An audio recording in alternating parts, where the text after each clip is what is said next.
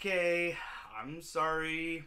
It has been a very, very, very, very, very, very. Should I go off screen with this? Probably not. It's been a very long time um, since we've dropped an episode, so I'm really sorry about that, guys. I actually had uh, my best friend in the world over last week, Josh Bennett, and um, he yelled at me so.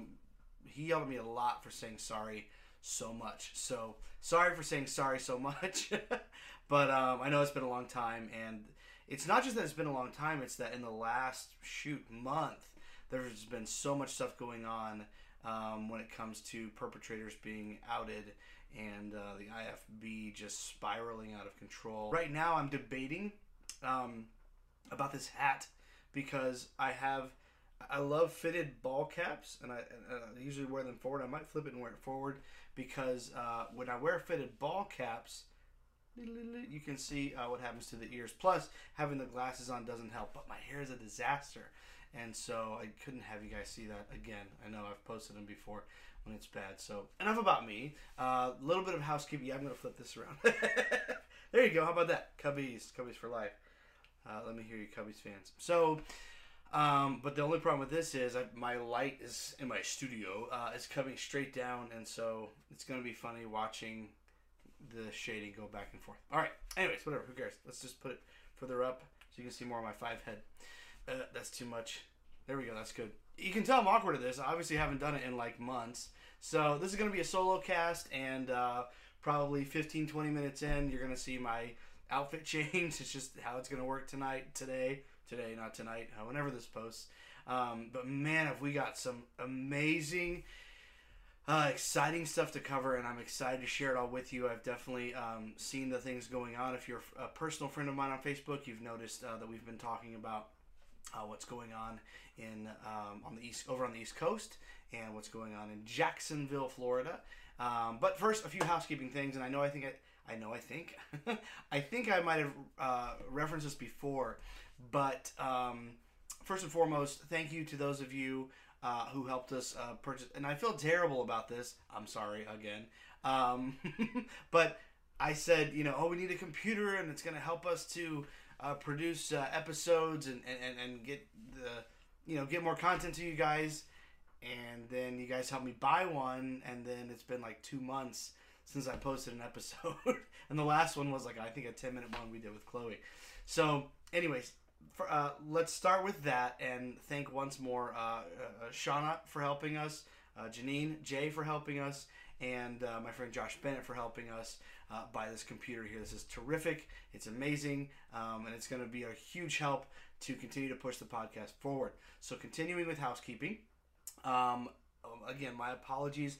The truth is, I have been, I have not, I have wanted to put out podcasts, especially with everything that's going on, guys. Like I've been wanting to put out podcasts left and right. Like if I if I had the time to put one out every day and just ramble, if you guys would even listen to it, I would have been doing that for the last I don't know two or three weeks.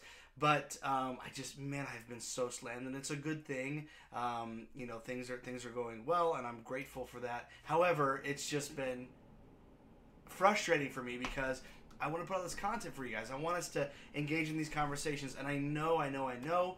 Um, I did a poll a little while ago, and you guys told me, hey, Stuart, if you could go ahead and do more produced and just chill with this live stuff, that'd be great. I know that's not exactly what you said, but we got more votes for live or, or for produced content than we did for live content, and I ain't mad at it. I totally get it.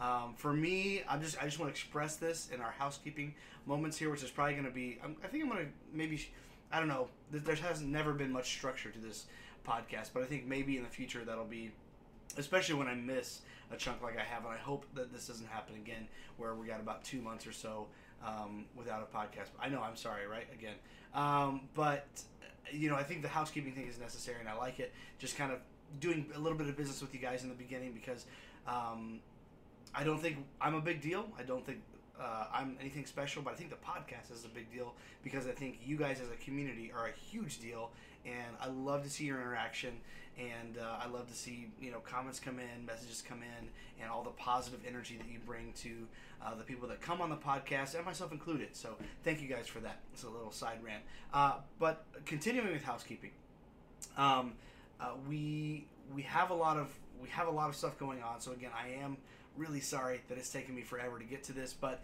hopefully over the next week or two, um, I've got a little bit of a little more free time than usual, and so my goal is to give you one, maybe two live episodes, and uh, give you one, maybe nah, not. Let's not say two. One produced episode, which is this one, um, here over the next uh, few days. So, man, I, I don't know where to start. There's just so much going on. Um, but uh, sorry, back to housekeeping really quick. Uh, I do want to say that I've, if I'm being completely honest, I love the live episodes, and I know that everyone who's watching here right now may either not have seen one or you've never heard of Not Your Mother's podcast before or uh, you didn't enjoy the live episode and I get that. It's totally fine. It's, it's uh, you, you get to have your own opinion. It's it's it's a wonderful thing but I want to say to those of you from me to those of you that have engaged with me on those live episodes I want to say man thank you so much and those of you that have engaged with the people that we've had on I had uh, my mother on I had uh, we, we've had Sarah Jackson on uh, and we've had, a, I want to say one or two other people on. Maybe that's it. I think it's just my mom and Sarah Jackson, actually, that have come on the live episodes. But man, you guys, you're you're, your bolstering, your encouragement, and I love, love, love when we get get down to the last, I don't know, hour or so. I don't know if you can see when I turn my head, but it's a World Series. Is that it? No, that's New Era. Well, I screwed that up. World Series. Cubs, you know. Anyway, so when we get down to the last hour, half an hour or so, and I keep closing. like a typical Baptist preacher. I love, love, love, love it when you guys make fun of me for that. It's so much fun. Anyways, all that to say, I love the I, I, I love all of it. I love everything, but the uh, produced ones I enjoy, and the live ones are near and dear to my heart uh, for two reasons. One, it's easier for me, let's be honest, but also, and more importantly, I get to, did I say number one, and then more importantly is number two? Scratch that, reverse it number two is it's easier for me to produce. Number one, and most importantly, is that I feel like we really get to vibe a lot more, and uh, I get to, you know, our, our guests get to answer your questions, and uh, I get to answer your questions as well, and also, you know, we just get to have a fun conversation. And um, I think I said this on a live podcast before, but I feel a little bit alienated because I'm over here on the West Coast, and I've got some amazing, incredible friends. You've seen John Warden on the podcast before. I need to get Prince Aloisio on the podcast. Great, great friend of mine. Got an, an amazing group of friends out here in Southern California, but I'm from the Midwest, and my family's there, and I got a lot of great friends there. So um, I really enjoy the podcast because I feel like it lets us have that communication that we might not have otherwise, or whether we'd have it otherwise or not, it's a fun time to communicate. So, almost done with housekeeping. Last thing I need to show you guys. I, I don't know. I don't know if any of you watch uh, Hot Ones. I love Hot Ones. Sean Evans. Um, almost forgot his last name there for a second. But uh, he has a thing where, for a long time, I don't think he does anymore, but for a very long time, he actually would uh, have. And I think he's kind of back to it. I just watched an episode with Idris Elba uh, where he has a different hoodie. Like he would have a different hoodie every episode, which is really fun for me. So I don't think I have the wherewithal to do this, uh, but uh, the one and only amazing Kiana Robinson has gifted me with a new pop vinyl, and in fact, I have several new pop vinyls. One of them's kind of hiding up here. If you can figure out, I don't think. let me make sure. Yeah, so if you can screenshot or zoom in and figure out who this one is, I give you mad props, and maybe we'll see if we can give you a gift of some sort. I don't have any cool stickers or anything yet. Uh, working with, uh, oh boy, that's going to be fun, huh? working with a dear friend of mine from college on a new logo and all that fun stuff. So we'll keep you updated on that as well, probably the next uh, housekeeping part of an episode. But um, once that's done, then we should get some stickers. What do you think? Let me know. Drop me a comment if you would like to see stickers or merch for our podcast. I'm not going to print you a bunch of T-shirts. I'd love to, but it costs me more to do them. I end up having to charge you guys forty bucks for a T-shirt. I'm not. I'm not Roots of Fight. I'm not trying to do that. Anyways, uh, I'd love to, um, but I run out of space, and I already am out of space, as you can see, uh, in the studio. Um, but I'd love to premiere a new pop vinyl every episode. That'd be fun. But at least for the next couple episodes, I'll be able to do that. Next four or five, actually, because Kiana gave me some pretty awesome ones. This is a almost a, a, a meta level um, pop vinyl. I, I know it's not that big a deal to you guys. It's fine. But if you like pop vinyls, which are these little, which is the 2010 and beyond. Well, well, sheesh, it's almost 220 now. It's the millennials bobbleheads. Shall we say that? Uh, the young adults bobbleheads. Um, and uh, that's what they are. Anyways, this one is Phoebe. I don't know if you can see her, and if you're listening, I'm sorry because you're really missing out. It's Phoebe as uh, Supergirl, which is super meta because Superman is my guy. I don't know if you've seen the poster that my brother gifted me here. Uh, he also painted for me an incredible um, Superman uh, emblem, the symbol of hope, uh, a painting for me several years ago Christmas. And I got Christmas Christmas stuff. I do have Christmas stuff all over the place, but I got Superman stuff everywhere. So Phoebe, I love Friends, and then this is her dressed up for Halloween as Supergirl. So that's super super cool. Anyways, that's the last of the housekeeping things. So now the first thing I want to read to you guys um, is from our dear dear friend who has been a guest uh, previously on a live episode. And uh, give me a moment because I flipped over to see something that Scott Fowler wrote to me. But okay, housekeeping. If you have not heard, and I don't know if you like it or not, and a lot of you guys, not a lot of you guys, but a lot of my um, dear, dear friends who are no longer uh, independent fundamental Baptists don't necessarily appreciate Southern gospel music anymore, and I don't blame you guys for that whatsoever. But if you do still appreciate Southern gospel music, I'm trying to release this to release this the same weekend that this came out. Legacy Five dropped a single, and they are back. It's so good. So uh, check that out if you get the opportunity. I don't know where it's streaming. Nick Coates told me it's on YouTube, and I know it's on Spotify for sure. So probably on Apple Music as well. All right. Anyways, so I don't know why. I just need to tell you that. I want to find this. This is what I want to start with. I know I'm kind of teasing a little bit here and there as far as I think you know what we're going to talk about, um, but I haven't mentioned the specific subject yet, and we'll get into it. But I want to lead with a comment from our dear friend and friend of the podcast and friend of all humans, uh, the amazing Sarah Jackson. And I don't want to do her a disservice by not leading with this statement that she posted publicly on her Facebook. So Sarah Jackson says, 15 months, 455 days.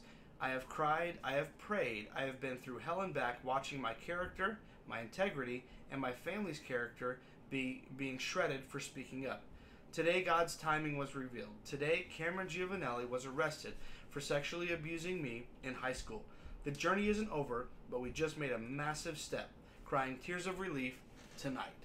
So, we got a lot to say about that, right? There's so many things to say. But first and foremost, my God, what a journey it's been for Sarah Jackson.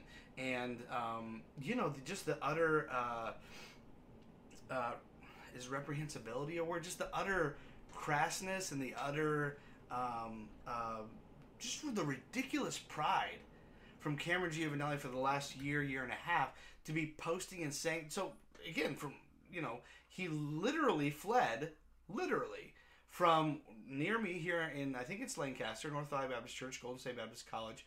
Took off from there, went all the way to Florida to hang out with the Neils. We know why he's with the Neils. We'll read about that in a little bit. We've already talked about the Neils, voyeurism, just some nasty dudes. And I'm working on getting a guest on the podcast that grew up uh, near Jacksonville, uh, Jacksonville, Jacksonville, and uh, is familiar with them uh, from high school through college. And uh, he could be a great resource for us. So we'll have him on eventually. Um, good, good friend of mine. But um, the, the the thing that just blows my mind is how these guys act, and these guys being Cameron in this instance, Cameron Giovanelli. So the, the start of it was, man, we we fled, we we took off, we left uh, California, we ran to Florida, and then as soon as they get to Florida, they filmed that weird video that we posted. I think it, will probably be the last post or one of the last couple posts uh, if you scroll down a little bit. Um, and it's a little pixelated. Sorry, sorry, Cameron. I, I, don't think him and Greg Tom Neal are uh, super familiar. I think they are now because their um, college video was a lot better, but that one was filmed not 1080p. So look, I, I did the best with what I had. Okay. Um, but that's in an old uh, YouTube video um, or, an old podcast from us as well. But uh, Cameron fled fled to Florida and then proceeds to shoot this video that you know our marriage is good and just talking all kinds of weirdness and weirdness from the outside looking in. If we were on the inside still, we'd be like, well, yeah, that's that's the man of God, and he's he's uh, he's you know calling out this not calling out, but he's saying you know these these charges are baseless and there's nothing to them, and I'm the man of God, and yada yada, and he's doing the right thing. He's the man of God, and I can tell, I can guarantee you. Six, seven, eight years ago, when I was still in this mess, I would have absolutely looked at that video, maybe shared it, definitely commented, and said something um, to the effect of, you know, way to go, Cameron, for standing up for what's right and for not letting someone assassinate your character. And then he got arrested a year and a half later. So, so there's that. but and it's not really a laughing matter. I don't know why I'm laughing, but the eh, it's kind of funny. But the point that I want to make is, it is crazy to me that he's maintained. He didn't just maintain; he accelerated.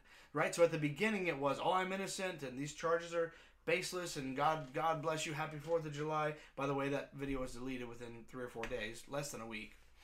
And uh, then he's working at uh, Emmanuel Baptist Church, uh, Pastor Greg Neal. Uh, is it Greg or Tom? It's Greg, because I think Tom is just uh, fat evangelism now. I'm fat too, so whatever, I can say it. Um, Tom is just fat evangelism now. Tom and, and, and Bob Senior out of that church. So uh, so he goes to where Greg is, and not only is he consistently posting. Uh, who posted this the other day? I'm trying to remember because someone uh, shared his post with a comment. I think it was John Bannister. Um, but man, it was hilarious because the guy is posting, continuing after he knows that he's going to get arrested, after all this stuff starts hitting the fan, and I am going to try to. It's not going to be perfectly PG, but I'm going to do my best. But the material that we're going to cover is not going to be PG at all. So, cursing or not, just so you know, uh, we're going to read details from these articles. Uh, I should have said that in the housekeeping. Um, but uh, we're going to read some very sordid details uh, from these articles. So, just be aware of that, please. Um, and I might curse here and. I'm going to try not to, but these guys are incredulous, so it's going to be hard not to. At, at any rate, it blows my mind. I keep going back to this point that he starts off with I'm innocent, here's my video of me and my wife acting super weird, but claiming our innocence, and then goes into, you know, these videos he films like in his backyard and wherever else, and uh, promoting Berean publications, which I'm sure they wouldn't like those videos to be up anymore, so we should probably start posting them. I'm sure I have them somewhere. Um, but it's just crazy to me the acceleration. He doesn't like look, let's let's be real. If if if you whether you did the thing or not, and he did the thing, whether you did the thing or not, why are you to be so public, man? Like like it re- really in a realistic sense, like why why? I I do not comprehend that. Like if whether you did it or not, man, lay low for a minute. That that doesn't that's not an admission of guilt. That's just being smart. I'm not an attorney, but I feel like an attorney would tell you, "Hey man, less Bible verse videos. Less videos entirely. Like stop." In fact, if I remember right, and I'll need to research this, so call me out if I'm wrong, but I believe and I know he's he's written many things about our dear friend Sarah Jackson online that are just just terrible, mean, and mean is a great word for it because that sums it up. But the stuff he's written is just downright gross. And in fact, uh, man, I should have had these pulled up. So maybe I'll pull them up later on the podcast if I get a, a little break here, which I think is coming soon. Um, the he wrote a, a blog. Uh, you know what? I don't think I'll be able to pull it up. I think it's gone now. But he wrote a blog where you know he says Sarah Jackson is terrible because because she's an basically because she is an online health coach. If we're being real, that's what he called her out for. Um, and if you're familiar with whatever it is, Beachbody or any program, uh, you need to show results. So again, not to be crass, that's just what it is. But he was very crass about it. And then he went on to condemn other people that he's counseled because they're coming out against him. And he's like legit blackmailing people on the internet, which is a very unwise thing to do um, if you don't have any proof. It's very unwise because uh, we don't seek to do that here. We seek to tell the truth and tell our, our friends stories, our friends who happen happen to be um, victims or who happen to be survivors. We tell their stories, but the stuff that he was saying in this blogs just mind blowing, like revealing intimate details from counseling because these people are now coming out against him, so he's gonna slander them. Like, you know, what's the eye for an eye thing? I guess that's out the window, right? Like that that's one of Jesus' teachings that just doesn't matter. Um, so, anyways, all that to say, uh, it has been incredible to watch the journey, and I haven't watched it closely, but things pop up on my feed from time to time. Watching the journey of Cameron Giovanelli as as this progresses and as he thinks he's out of the woods and starts doesn't just like he continues posting weird Bible shit. Sorry, and um, he continues posting like whole like entire songs. Like I don't know where you find um man what hymns I can't think man the blue book, you know what I'm talking about. Um songs and songs, hymns and spiritual songs, I think. psalms, hymns. I don't know the blue one. You guys know what I'm talking about. I think it's a Gaither book. We had it at Hyles Anderson. Someone, uh, man, maybe I'll remember it later on. I don't know. I should just type in blue hymnal to Google, right, and that would tell me. Um, but he's posting. I don't know where you find entire like all of it is well with my soul. I guess you could just Google that too, right? But like he's posting tons and tons of uh, scripture verses and uh, lyrics from old ass songs, and the stuff is to me again, just from a PR standpoint, is like, man, just chill out. Like you are not doing anyone, yourself included, any favors by trying to be all high and mighty. This is not a good idea. It's not a good look. I know you think it's a good look, but it's not. So stop. But he didn't stop. I mean, I didn't tell him that. But he didn't stop. He continued. And then he accelerated. Um, and I don't have a date on this, so I apologize. But it has been within the year 2019. A few months ago, he started slandering Sarah online. Now, what Sarah's saying is we believed from the beginning not slander and not libel and not false. But now with an arrest on record, it's definitely not. It's just not. So, um, for him to start throwing things at her and assassinating her character online, which I know is a term that's thrown a lot around a lot, but like for him to start doing that, I was like, man, now you're you're stepping up. Do you think you're out of the woods? Do you think you're good? Do you think you're not going to get busted? Like you must have some kind of knowledge that we don't about your innocence. I don't know. It just blew my mind that he escalated. Not only was he doing the super Jesus freak stuff, now he's moving on to, and Sarah's a POS because this and that and this and that. And I was just like, whoa. Like, it, it hurt me to hear it. And Sarah was graceful and kind and generous in her response, but she was also truthful in her response to Cameron on the internet. But man, it just blew my mind that he thought this is acceptable. I'm going to write this down. Or whoever he was working with thought that that was a good idea. And we're back. Uh, added some whiskey here and here. And um, same shirt though, just to kind of make it feel like it's still me. Uh, but uh, what we left off with, or and I know you guys are like, why is he acting weird?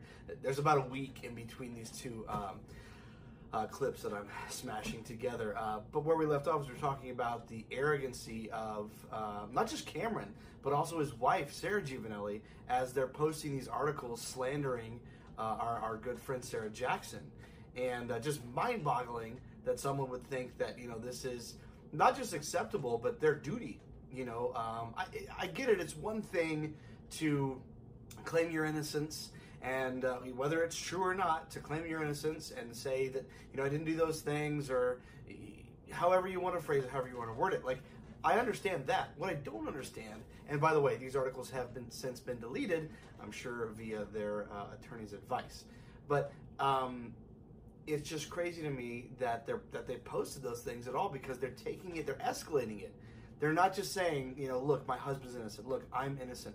I didn't do those things. They're taking it a step beyond and uh, attacking that person online, which I'm sure, not to sympathize with criminals, but I'm sure that on some level they felt like that's what she was doing to them.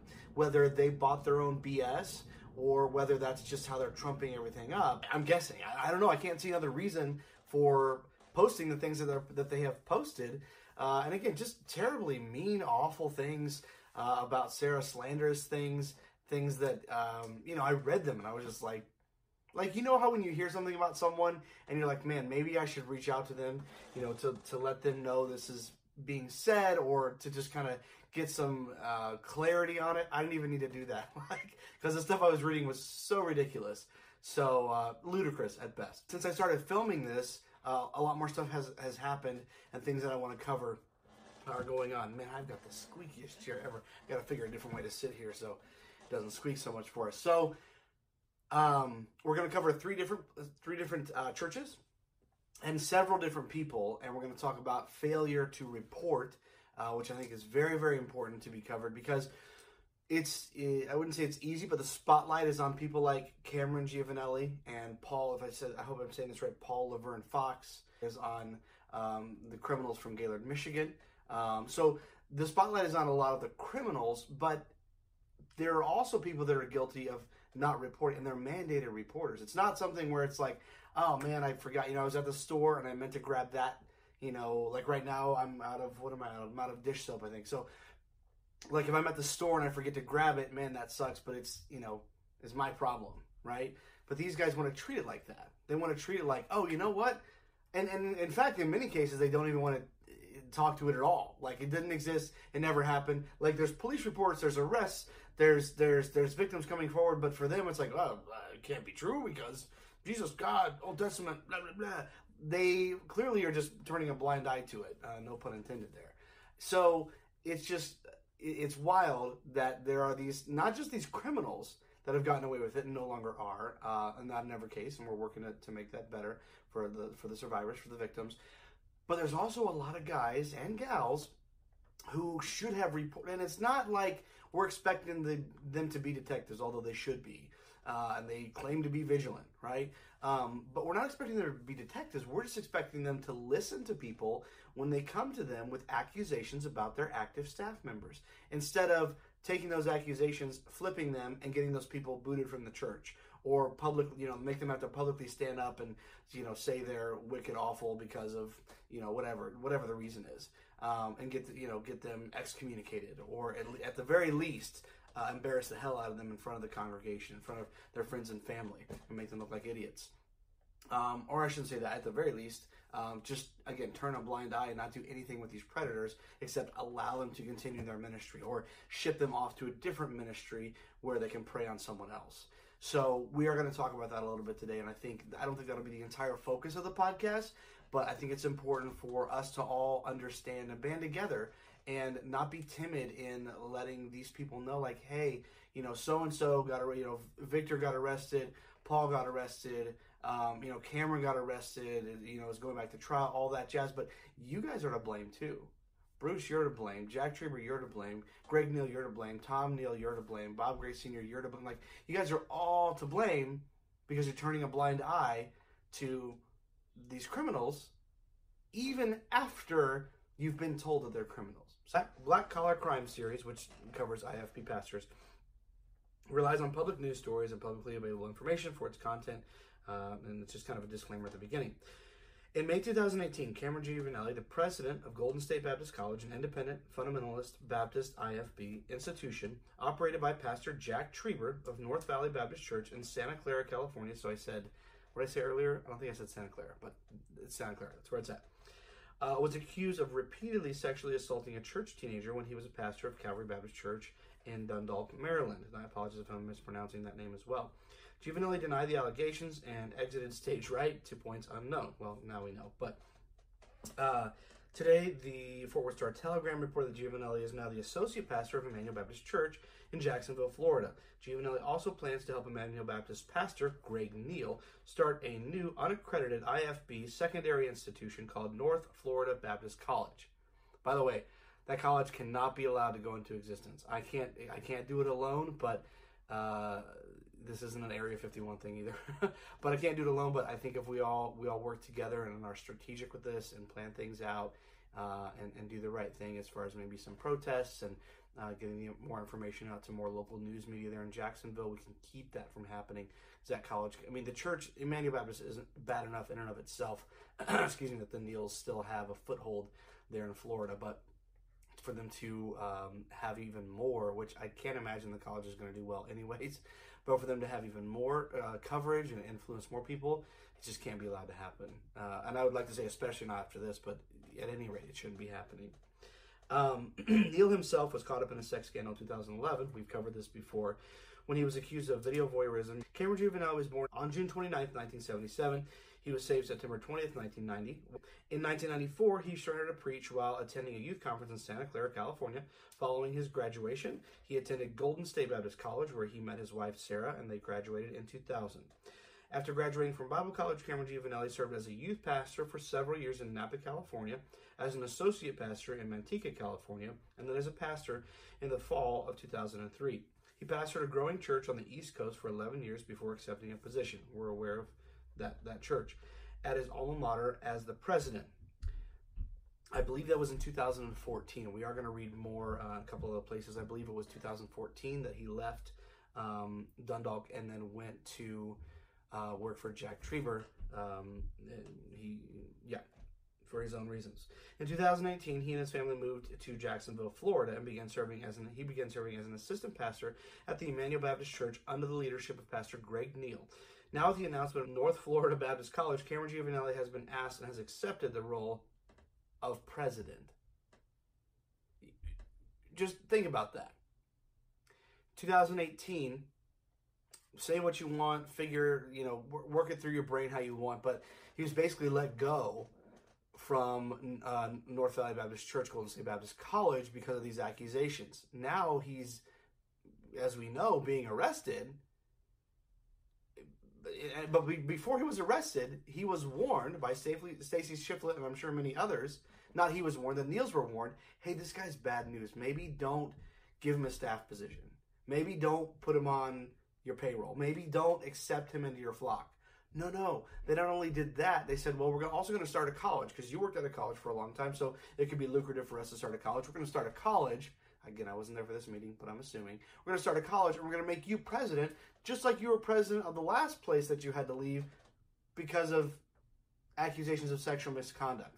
Guys, like, I get it that you got away the first time, but like, don't, don't what? like, why are you still doing this? Like, I don't know. I mean, uh, part of me is glad they did because obviously, like, it's not going to play out for him like they thought. Clearly, now it's not. He's been removed from the, the website. He's no longer showing up as an administrator there. Are they going to continue to harbor and help him? Most likely, but they're not going to do it in the public eye. Are they going to keep it as hush hush as they can?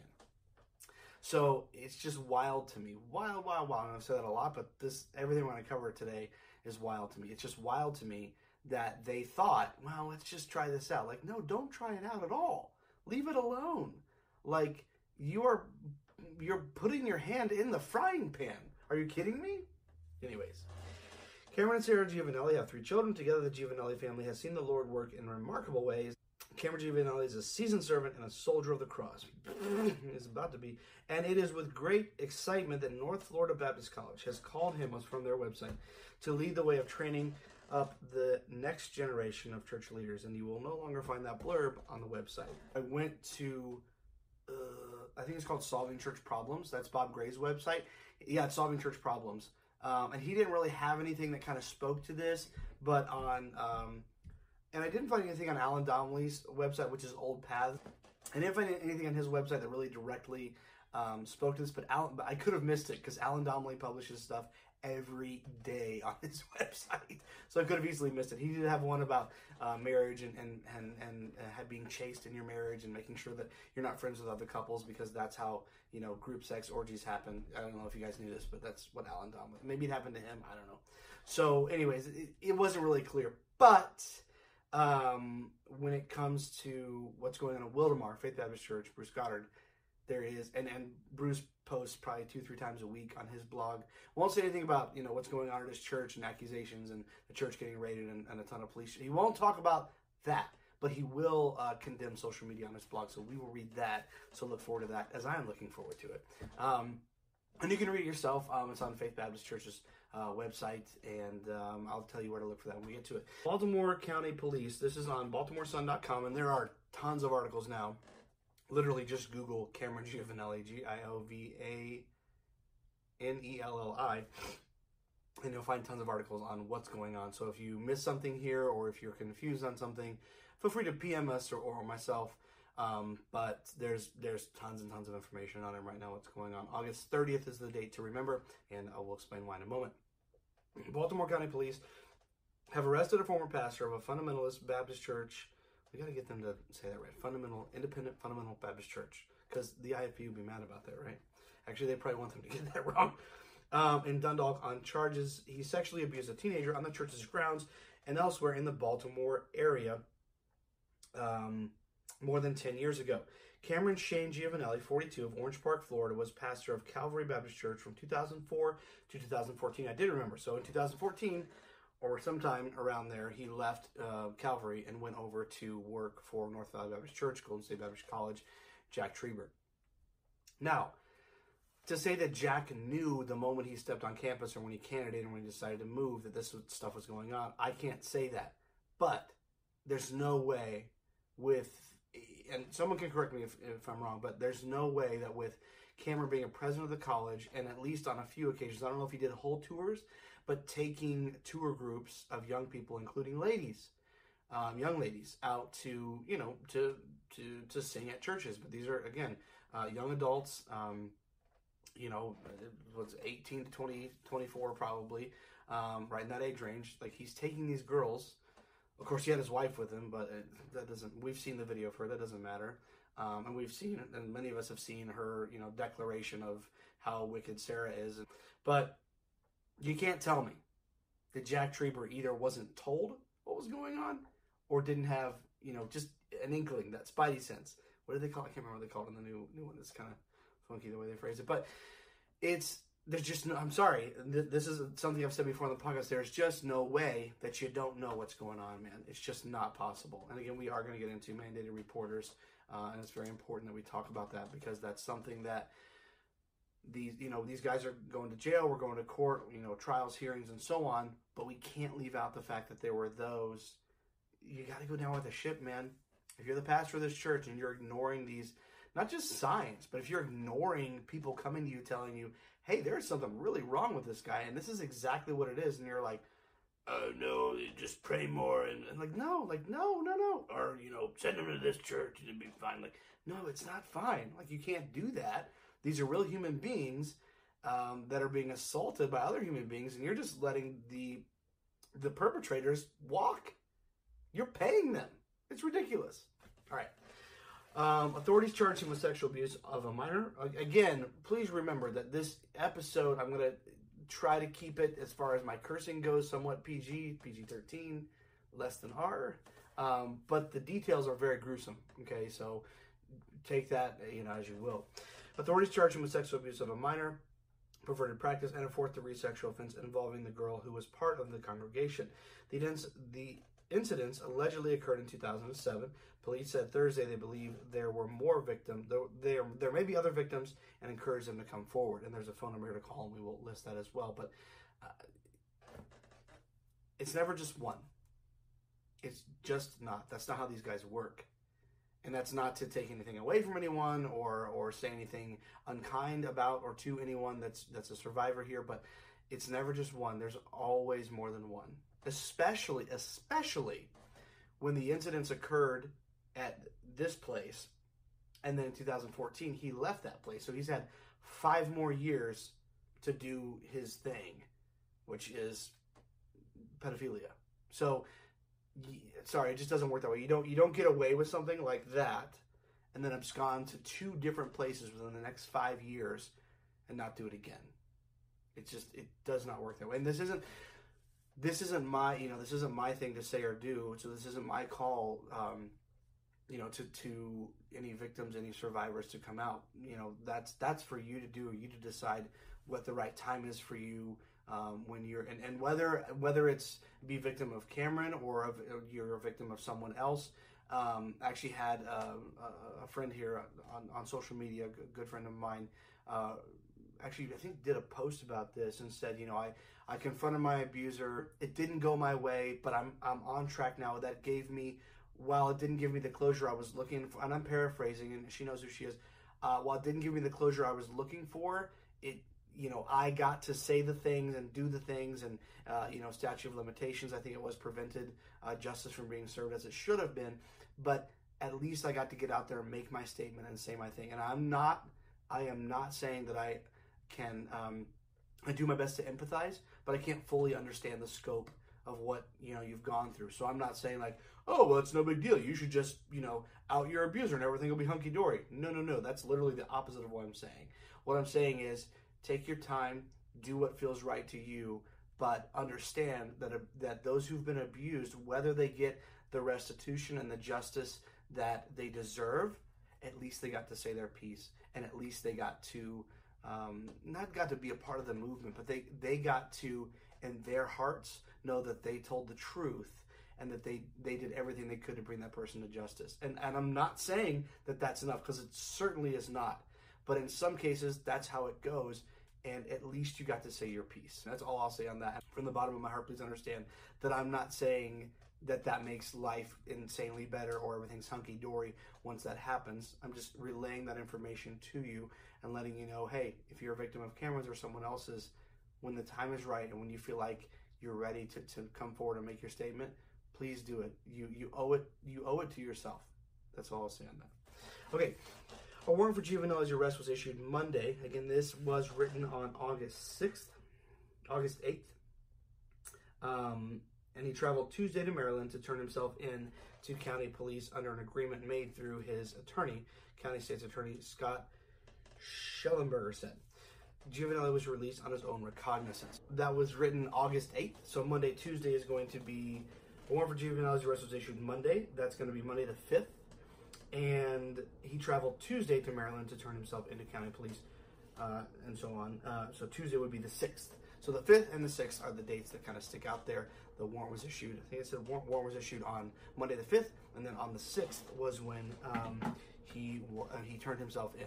A release on your own recognizance, because I've, I've heard it said a time or two, but I'd like to clarify it here. Personal recognizance is a written promise signed by the defendant promising that they will show up for future court appearances and not engage in illegal activity while out on an ROR released on own recognizance. So basically, you know, you pay the bail money because this is America, we need our money, right? You pay the bail money, and then you say, okay, sorry, I know I effed up. I won't do it again in the next however long it is until I got to come back, and I will be back on the assigned date um, for my, you know, trial, and hopefully they don't pull an Epstein in the meantime. I don't know.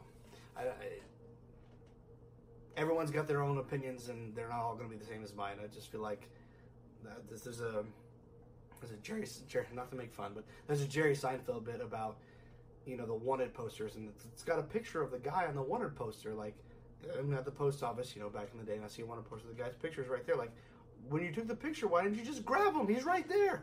like that's how I feel. Like you had him, and then you were like, "I'll pay us some money, and you can go hang out at home for a while." Like, no, no, I know that's not how this system works, but man, just leave him there. He needs to stay there.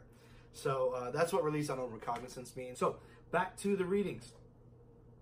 Um, excuse me. Giovanelli's accuser, Sarah Jackson, has publicly described several times what she called sexual abuse by the pastor when she was 16, a member of Calvary Baptist, the granddaughter of an associate pastor, and a babysitter of Giovanelli's children.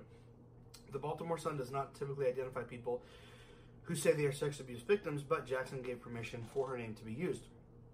The 29 year old um, Harford County resident first made her accusation in May of 2018 in a Facebook post and repeated them in a personal blog uh, and YouTube videos and as a guest in June on a podcast called Not Your Mother's Podcast. So, thank you, um, Baltimore Sun, and thank you, Sarah, uh, more importantly, for being brave and speaking uh, about what had happened to you.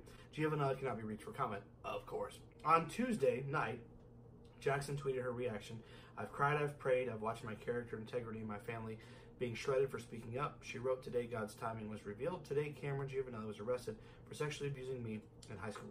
Jackson said Wednesday that she preferred not to comment further. Don't blame me, Sarah. Giovanelli has denied the allegations, of course, including a 2,400 word posting that appeared on his website in June, again taken down since. According to the Fort, I believe, according to the Fort Wayne, uh, Fort, sorry, Fort Wayne. I got Indiana stuck in my head. Would you know it? Is it right here? Right here. There you go. Um, according to the Fort Worth Star Telegram, which ran an investigative series in December, one section was conducted by preachers in the Independent Fundamental Baptist Church. That is a loose affiliation of conservative congregations within the Baptist tradition. Jackson, oh, here we go, is a liar, and her day of dragging my name through the mud is done, he wrote in the statement, according to the Star Telegram article. For over one year, I've allowed her to smear my name, seek to destroy my reputation, and harass my family through social media. I'm glad we have these uh, to hang on to. This is very important. Because, again, this is, yeah, and there it says the statement is no longer available on Giovanelli's website. Again, the attorney told him to take it down. Excuse me, gotta save face. It's the right thing to do. Not the right thing to do. There's no right thing anymore, but that's that's what his attorney's telling him to do. Giovanelli left Calvary Baptist in 2014 to accept the position of president at his alma mater, Golden State Baptist College in Santa Clara, California, according to his successor at the church, the Reverend Stacy Shiflett. Calvary Baptist has a membership of about 350 people. It's a solid congregation, said Shiflett, who Giovanelli supported as his replacement five years ago. When reports of the alleged abuse reached Shiflett in May 2018, he said he called Jackson and asked whether the allegations were true. Shiflett said Jackson described what happened in a lengthy conference call with Shiflett and church deacons as Jackson's husband, Thomas Jackson, a Harford sheriff's deputy, listened. Shiflett said that the story was so detailed that he and the other church leaders decided to investigate further. He said he quickly found numerous witnesses who corroborated many elements of Jackson's story, and other evidence supported it as well. There were a lot of things she said that I knew she shouldn't, she couldn't be making up. Shiflett said. Jackson posted her account of the alleged abuse on Facebook, and shortly after, the allegation went viral.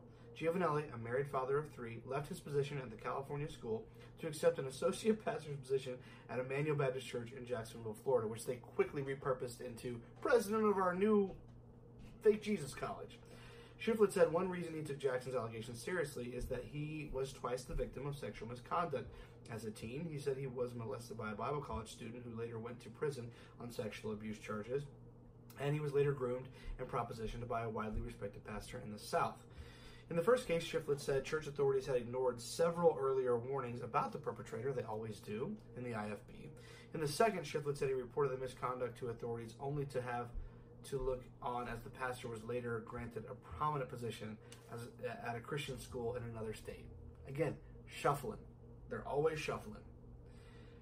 Um, Shiflett said he kept his parishioners apprised of developments in the Jackson case, and congregants have been supportive, and that is as I've seen on social media, that is the case. If convicted, Giovanelli faces up to 25 years, that's it, in prison on the charge of sexual abuse of a minor, 10 years on the perverted practice charge, and one year on the fourth degree sex offense charge. Giovanelli recently announced plans to open and serve as president of the North Florida Baptist College, NBC for me, I think it was, right? Uh, starting uh, in 2020. As of Wednesday, his name was not listed on the school's website. A preliminary hearing on the case is scheduled for August 30th. I told you to remember that date, August 30th in County District Court in Towson.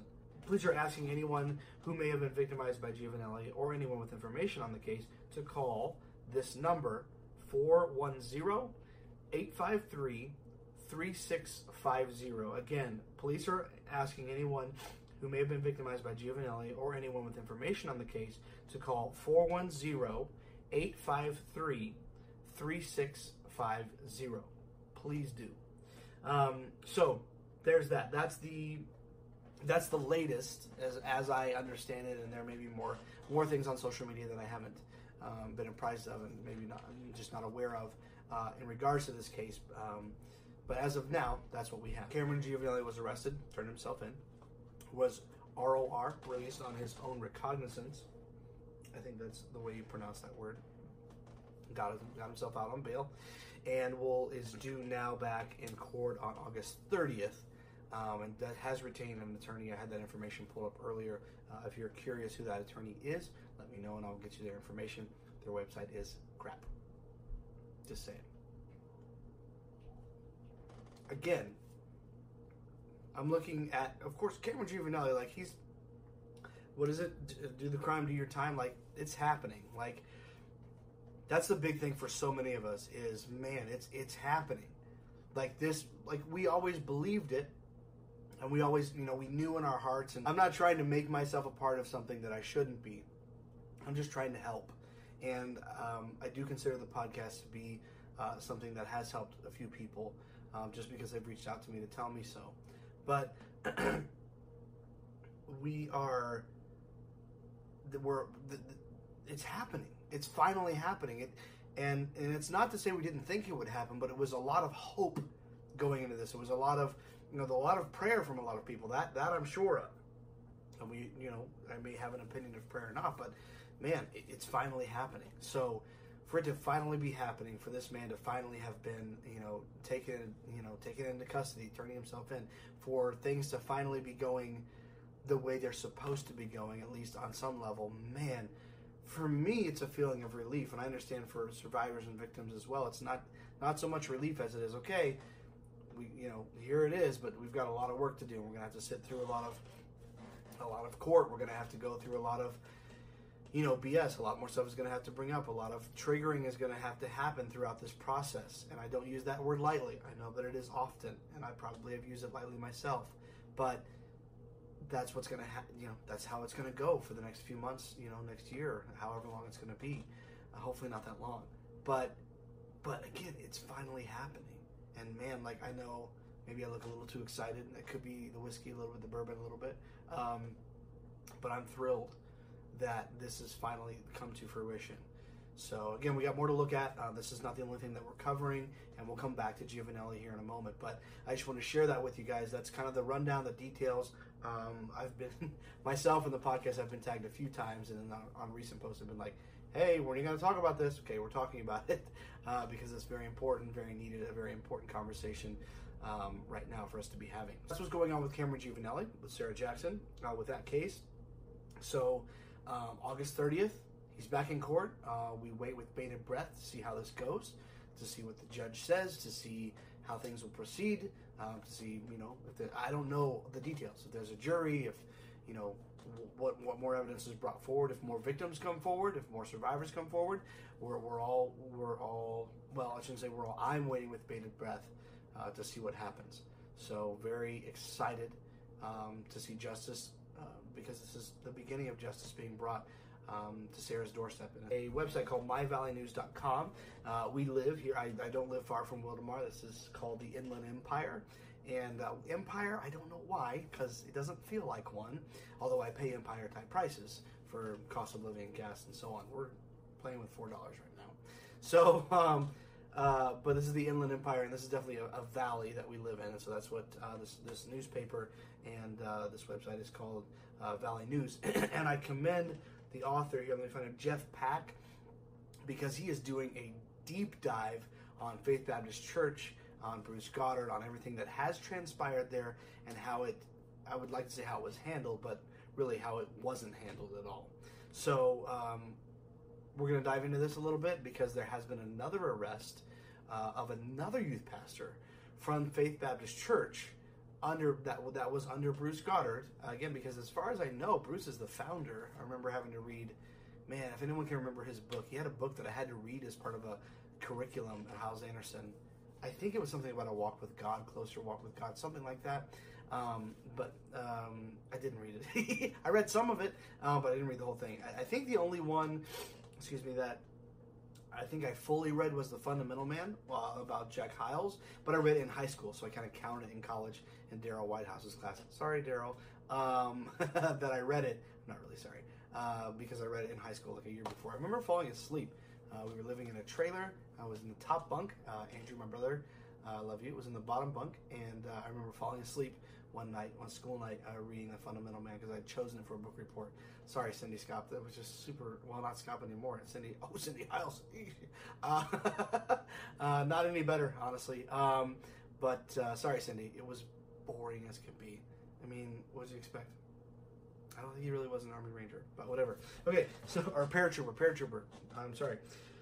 Okay, so this article was last updated on August 9th, 2019.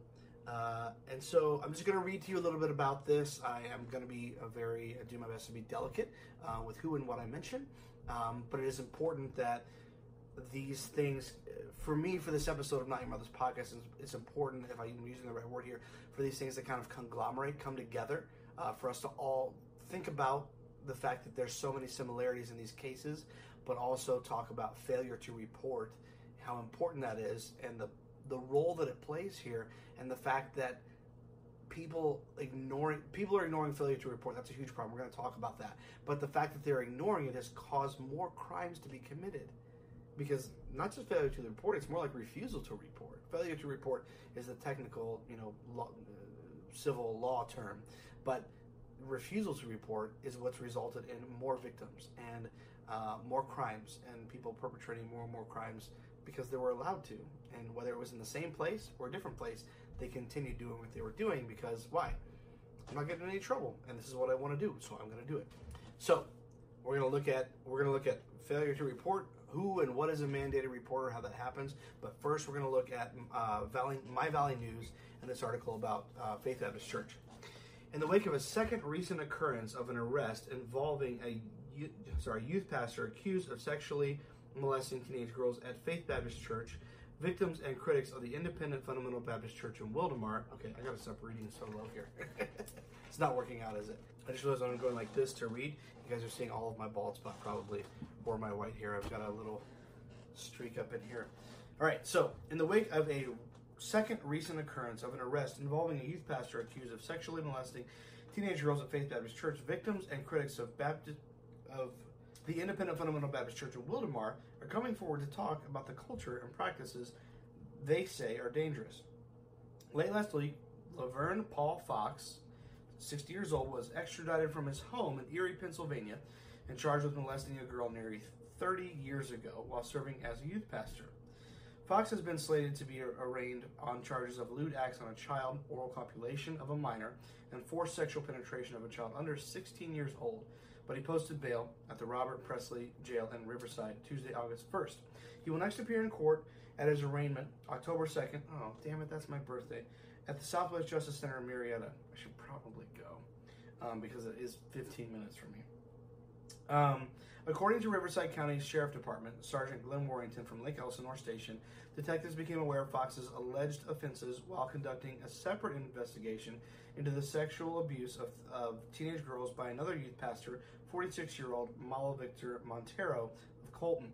Montero, who committed the crimes uh, while employed by the Faith Baptist Church in Wildomar, pled guilty last November to seven sex related felonies and was sentenced to five years and four months in state prison. Though the two were accused of similar crimes, there is no indication that Montero and Fox were acquainted. But, according to multiple sources, including online posts by Fox's victim, Montero was intimately aware that Fox was alleged to have committed crimes against the woman as he was married to the alleged victim's sister, which again I think we've covered before. But again, you've got to look at the track record of Bruce Goddard.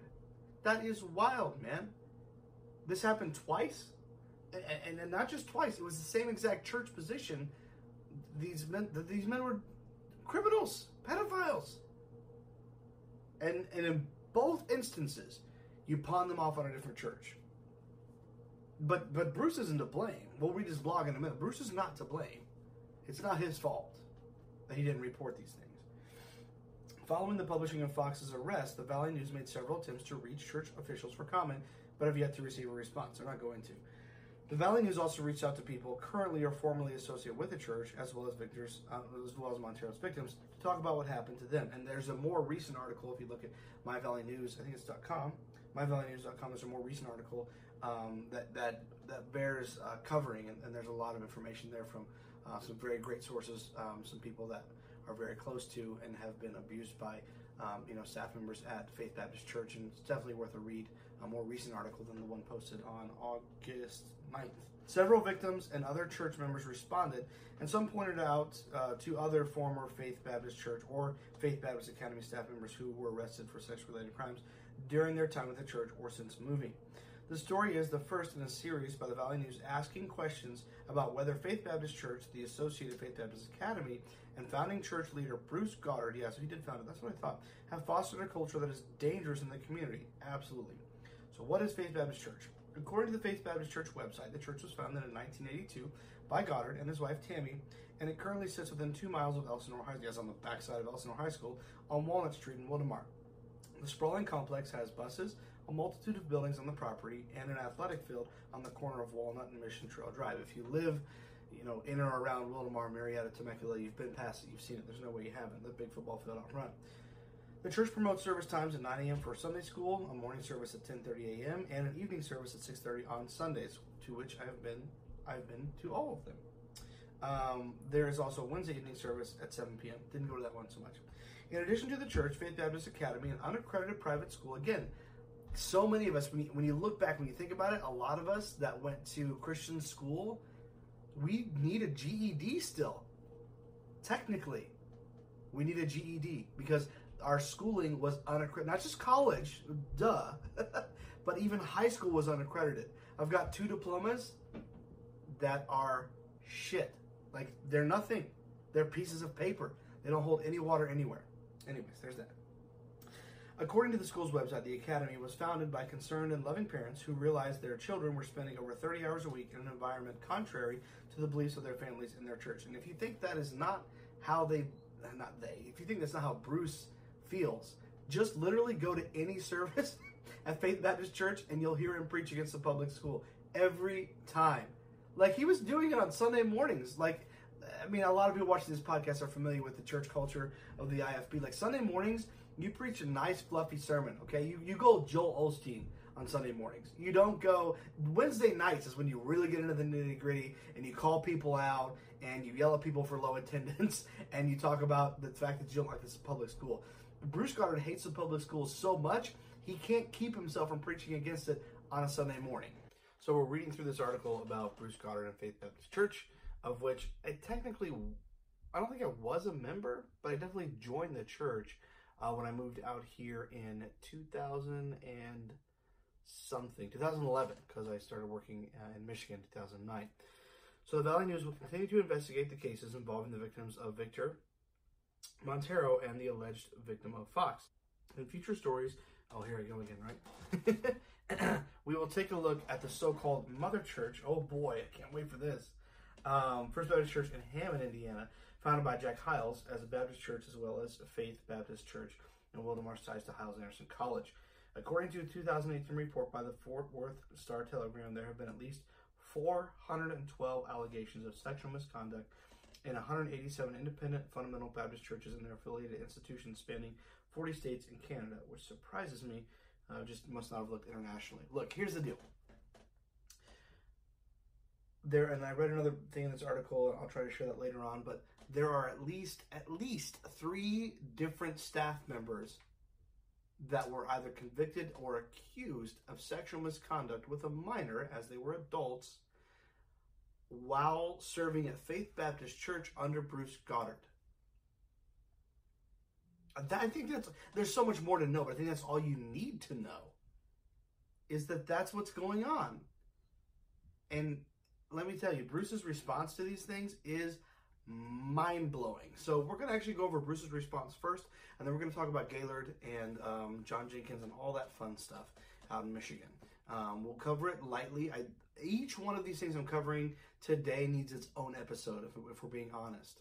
Um, but I do want to cover them just briefly because I've um, I've been seeing what's going on. I've, I have had a few people reach out to me and say, "Hey, you know what's going on?" and uh, or can you speak on it? Not me specifically, but just kind of the podcast. Let's let's all sit down and talk about it. Uh, my I don't think my opinion matters. I really don't.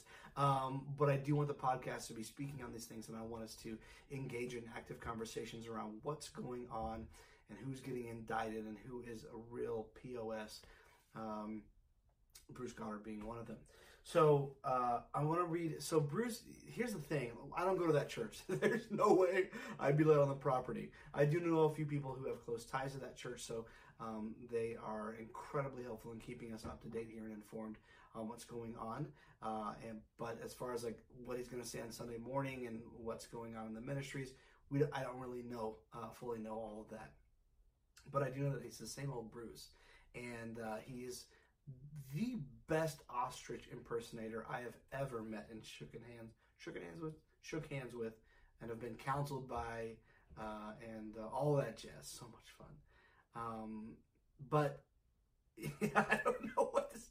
Bruce is just something else. I don't know. It's not funny. I don't know why I'm laughing. I think that's all I have left to do at this point. Just he is just ridiculous. So what happens is okay. Here's what happens. Here's where I was going with that. Bruce will not as far as I know, respond so much in a message.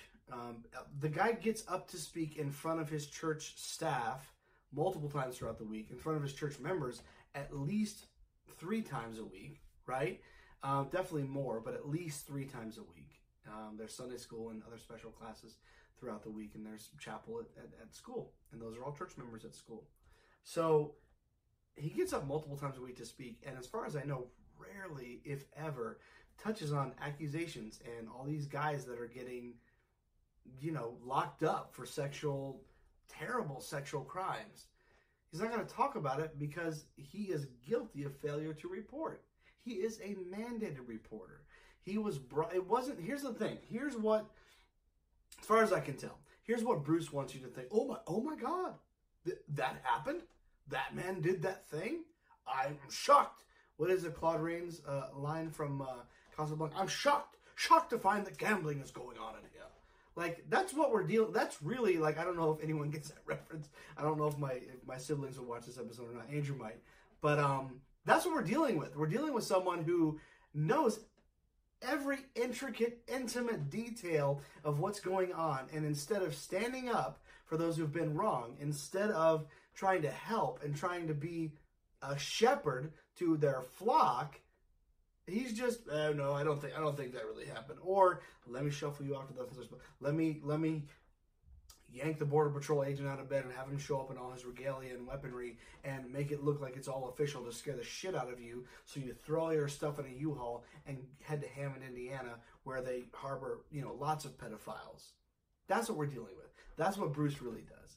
Six, and then when stuff comes up and people get arrested and uh, accusations are brought forth, what does he do? He sticks his head in the sand. The guy has nothing to say. And to be fair, like, I don't know what he would say, you know, that would, there's nothing that could recuse him, nothing that could make him sound like the good guy here. So I, I get it to an extent, but you can't have a public platform and be like, let's just make this realistic. An NBA star is accused of something like this, right? An NFL star is accused of something like this. Not, let, let's take it a step further. They're not just accused, they're convicted and sent to, to jail. Do you think the Falcons didn't say anything about Michael Vick? I know I'm getting a little bit heavy on the NFL here. Do you think the Falcons said nothing about Michael Vick? Their front office had to make a statement about him when he got in trouble for letting dogs eat each other alive with dog fights. They had to. Like your PR people, your press people, your front office, they got to talk about this stuff because they're going to get in trouble if they don't. And they're going to get fried on social media and by the news media if they don't talk about it. And it's not to say like, oh, Michael Vick's innocent or whatever. It's not to paint their staff members who are now in prison in a good light. It's just to say, here's our public statement about this thing. But Bruce 100% refuses to make public statements about these accusations. Not just accusations, people getting arrested, locked up, churches being raided, his, his premises being raided. Like all that stuff, not going to talk about it. But he does have a blog. And he does have undertones in his blog that talk about social media and talk about righteousness and talk about sin and talk about how some people shouldn't be guilty of sin. And we're going to read that in just a moment. But this is where you get your taste of how Bruce Goddard really feels. The man who, under his leadership, under his tutelage, under his cult umbrella, over which he has absolute power. That's how cults work. You got one leader, he has absolute power. Not talking about Jack or Jack Scott. I'm not talking about the Mecca and Hammond. I'm talking about the local IFB church, Independent Fundamental Baptist Church. Your pastor, it's do or die. He's the one and only. And Bruce has absolute autonomy and absolute power over the members, over the staff members, and um, over everyone from the bus kids, which is I understand could be a derogatory term. I don't intend it to be so. From the bus kids to the assistant pastor, he's the boss. And these guys love to preach everything rises and falls on leadership until one of their assistants, one of their school teachers, something like that, is accused of something so egregious. All right, so let's get to that. So that's the article from My Valley News. Again, props, mad, mad props to Jeff Pack, who did an incredible job so far, and I'm sure he will continue to do so, of covering Faith Baptist Church in Wildomar and what actually has happened, what actually has transpired there, and what's going to continue going on there. I, I am so excited to read the upcoming articles from uh, Jeff. That, that was terrific. So I scrolled through, uh, I went over to Faith Baptist. So if you go to Faith Baptist's website and um, you go to the homepage, uh, I just want to kind of walk you guys through this. If you go to ministries, so you go to fbcwildomar.org. So if you guys want some uh, entertaining uh, reading material, if you go to fbcwildomar.org, so fbcwild wild o m a r.org, and you hover over ministries or click on ministries, you're going to see ministries, adult classes, conferences, eternity. I should read all of these. I should take an episode and just read the whole damn site. That'd be so much fun. Anyways, if you look, if you hover over ministries to the right, you'll see Pastor Goddard's blog. So I'm going to click on that for us. Pastor Goddard's blog. And here's the thing I read through the last, so this article was published on the 9th. There have been other articles, there have been other things going on, other news that's breaking. But I wanted to see if there was any kind of, you know, follow up from Bruce on what's happening, what's going on, people that are being arrested, his former staff members that keep getting locked up for, you know, being pedophiles. I wanted to see if he talked about that at all. And you're not going to find a blog from Bruce that's like, look, these guys were pedophiles. My bad. I'm really sorry. I'm going to resign. You're not going to find an article that says, "Hey, these guys weren't actually pedophiles, and and and and you shouldn't. You should be nice to them." Like you're not going to find those articles, but you are going to find. And he writes his blog, guys. He writes this. I almost said, dude, guys. He writes this blog consistently on a weekly basis, a couple updates a week at least. Okay, so these are. This is the public again. I'm the public. Okay, because I wouldn't be allowed on that campus. It's just I wouldn't. Someone can hit me up tomorrow and tell me you're allowed. I'm not going. I've driven around it. I've driven through the parking lot. I saw Mikey Payne the other day. Uh, we featured him in a video. Cool rugby striped shirt. You scroll back a few, you'll see it. Um, but I'm the public, okay? And so this is how I consume what Bruce has to say about the members of his former staff that have been convicted, that are locked up, and so on. So if you scroll down, studies the first one, and again, there may be another one tomorrow. I don't know. It is Sunday. It's a good time for him to be posting. I found it. It's the most, it's the most recent one, and it's study on. Um, and he likes to have those one-word titles. I get it. Rappers do it too with their with their uh, songs. It's a good call. Um, Eight sixteen. Today is the oh yesterday. Woo. Okay. Study. Good morning. As a young Christian, this is written by Bruce Goddard. I mean, days after being saved, I began to read and study my Bible. Good job, Bruce. While only 18 years old and having only been in church a couple of times in my life, I began reading much scripture every day. After a while, I'm, let's be fair, I've had a little bit of this to drink, as you can see. It's going to be difficult for me not to mock the phrasing and everything about this. I'm going to try not to, just going to try to read it to you, but I'm going to tell you right now, it's it's going to happen. Okay, so so be prepared. Um, after a while, the Bible became my constant companion, and I would read several hours a day. All right, Ray Young. I was there. We go. One more sentence. I was assaulted, and I don't know why he used that word. I think, and to be fair, I think Bruce used the wrong word here. I was assaulted early on by someone who said they believed the New Testament, but not the Old. And this is very interesting because if you've read the Bible, or if you're familiar, and a lot of you are, Old Testament is that is, whether you believe, and I'm not saying like you should or shouldn't believe the Bible. Like, let's throw that. Can we can we table that for a moment? I'm not going on that rant right now. I've done it before. I'll do it again. I'm just saying, Old and New Testament, as I understand it and as I've read it, New Testament is a, is a lot of the teachings of Jesus Himself, which is the Son of God, and a whole lot of uh, forgiveness and love. And hey, let me rewrite that crazy stuff you know, that Moses penned because that nothing. I'm not mad at it, but like we don't need it anymore. You know, you the law, you know, is not out the window, but it ain't what it used to be. That's kind of the vibe I get from Jesus. He didn't say ain't, but you know what I mean. So he's going to talk about the rec, kind of reconciling the Old and New Testament, which is very interesting to me because the Old Testament is crazy. Whether you whether you've read it or not, like if, if your child, like I've we have a, a five, almost six year old, six years old today, actually, on the 17th. Happy birthday, Chloe. Um, she's, uh, she, on, on, as of tomorrow, she'll be six, or today when I'm posting this, she'll be six. But like, the rule in the Old Testament was when she talked back to you, which she does every day because she's independent and she's her own person. When when your child talks back to you, you take them outside the city and you take big rocks and you smash them on the child until the child dies. That's the Old Testament. That's the Old Testament, okay? So this guy's trying. Where he's going to go with this is you got to believe the New and the Old. I'm not saying I don't believe it that it didn't happen, but like the rules and the regulations and the laws, man, that shit is wild.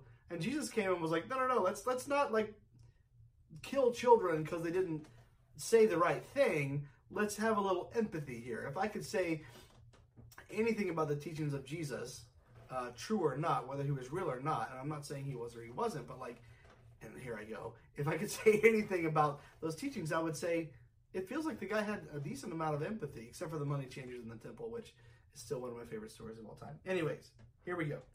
Um, uh, I was assaulted early on by someone who said they believed the New Testament, but not the Old. I went to my room and several hours later, without a concordance or computer, recorded dozens of places in the New Testament that quoted the Old Testament. Well, no shit.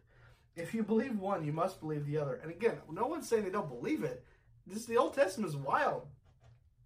The young man, a master student, surrendered to me. Good job, Bruce. Way to make him surrender. Surrender to me. A first semester again. This guy is just stroking it. Like I'm sorry, that's that's that's not a nice thing to say, but like really, like I was a freshman and he was a master student, and I showed him what was what. Cares, dude? That was like what 30 years ago. How old are you? Anyways, in a secular college, and said that yes, he did believe the Old Testament too. Well, duh, he believed it. Recently, I heard someone say they needed answers. Again, he puts that in quotations marks. That's why I did that as well. For nearly four decades, I have stood three or more times a week and documented what the Bible says and taught the why, all caps, of our faith.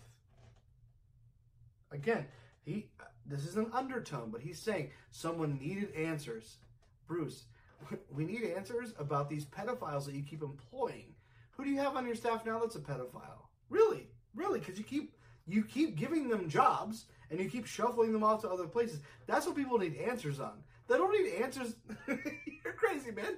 They don't need answers on the New and Old Testament. They need answers on why do you keep hiring pedophiles and why do you keep allowing them to get away with pedophilia? That's what we need answers on. Not whether people believe the Old New Testament. Uh, I'll continue reading. I hope. I wonder why some folks will not get out their Bibles, do the hard work, and study. Get off social media and study. Yeah, because social media is killing them right now. That's why. The Bible has answers. Find them. How could someone be saved and attend a Bible preaching church for years and not have his faith locked down? I don't know because the shit that you preach is nuts. That's how. That's how you can't have your faith locked down. Just again, he is on a rabbit trail when in reality the person that said we need answers are those of us that are saying like, hey, we need some answers on your your antics here at, at Faith Baptist Church. Like, we don't need answers on from the Bible. I'm not here to condemn the Bible, but like we're not looking for answers from the King James Bible, which by the way is the only Bible he preaches out of, only Bible he thinks is inspired by God. That's not what we need answers on. We don't need you to say, well, here's the, here's the thing. this guy's nuts. You read the Bible, that's all good and fine. That was penned long before 1611, translated for us in 1611, the Bible he's referring to. And you're saying a Bible, a book that was written in 1611, is going to provide the answers for why I let pedophiles walk. It's really not, though. It's not. The prophet Hosea said this My people are destroyed for lack of knowledge, because they because thou hast rejected knowledge. Again, I'm not good at my KJV anymore. I will also reject thee, that thou shalt not be priest to me. Seeing thou hast forgotten the law of God, I will also forget thy children. Again, Old Testament, hellfire and brimstone, every other verse, guys. And no, I'm not giving the reference. Find it yourself, he says. All right, sassy man. If one would read the Bible much, he would know that it says, Study to show thyself approved unto God, rightly dividing the word of truth. Another verse to find. Bruce wants you to go on, and he reveals at the end that it's because of Charles Spurgeon, who smoked cigars and I'm sure drank whiskey like I am now. And Bruce would have nothing to do with that because legalism. Studying is natural to the child of God to read, to compare spiritual things with spiritual. Another verse that you have to look up. I love that this is a homework assignment. School just started out here, man. Like, give us a break. And to look at a verse and see how it relates to another verse is natural. If there is no desire to learn or study on your own, you might examine yourself. Whether ye be in the faith, prove your own selves. Another verse. He's loving this. Prove your own self. Forget about the. Oh my God. I, I read this over earlier, but I must have skimmed this. The next statement is forget about the internet. And that probably will be the title of this episode. That is classic Jack Hyles. I can't tell you how many times I was told, I was told as a child, as a young adult, as a student at Hyles Anderson College, just to Google Jack Hyles, just to Google Hyles Anderson College. And while I didn't have a problem Googling boobs and such, I had a problem Googling that. Why? Because I was expressly told not to, because the internet's full of lies. In fact, I had a friend of mine who was a great impersonator come on God, a couple years ago, and we did a, a fake Ray Young interview, and he said, you know, you can tell by how there's a dis, disloyal uh, website when it says www at the beginning of it. That's what Bruce is. That's what Bruce is saying. Let me find it again. That was so good. Forget about the internet. What the what? What? Forget about the internet, the information highway, the thing that's full of articles about how you're an absolute, as he would call it, reprobate. Forget about the internet. Okay, bro. Not happening. The internet is destroying you. That's why you want us to forget about it. Forget the commentaries and study Bible. Read, pray, and ask the Lord to guide you into truth. Another verse. And teach you. The Holy Spirit is sent to remind us. Another verse. He's going to be DJ, uh, IFB DJ Khaled. Another verse. That's hilarious.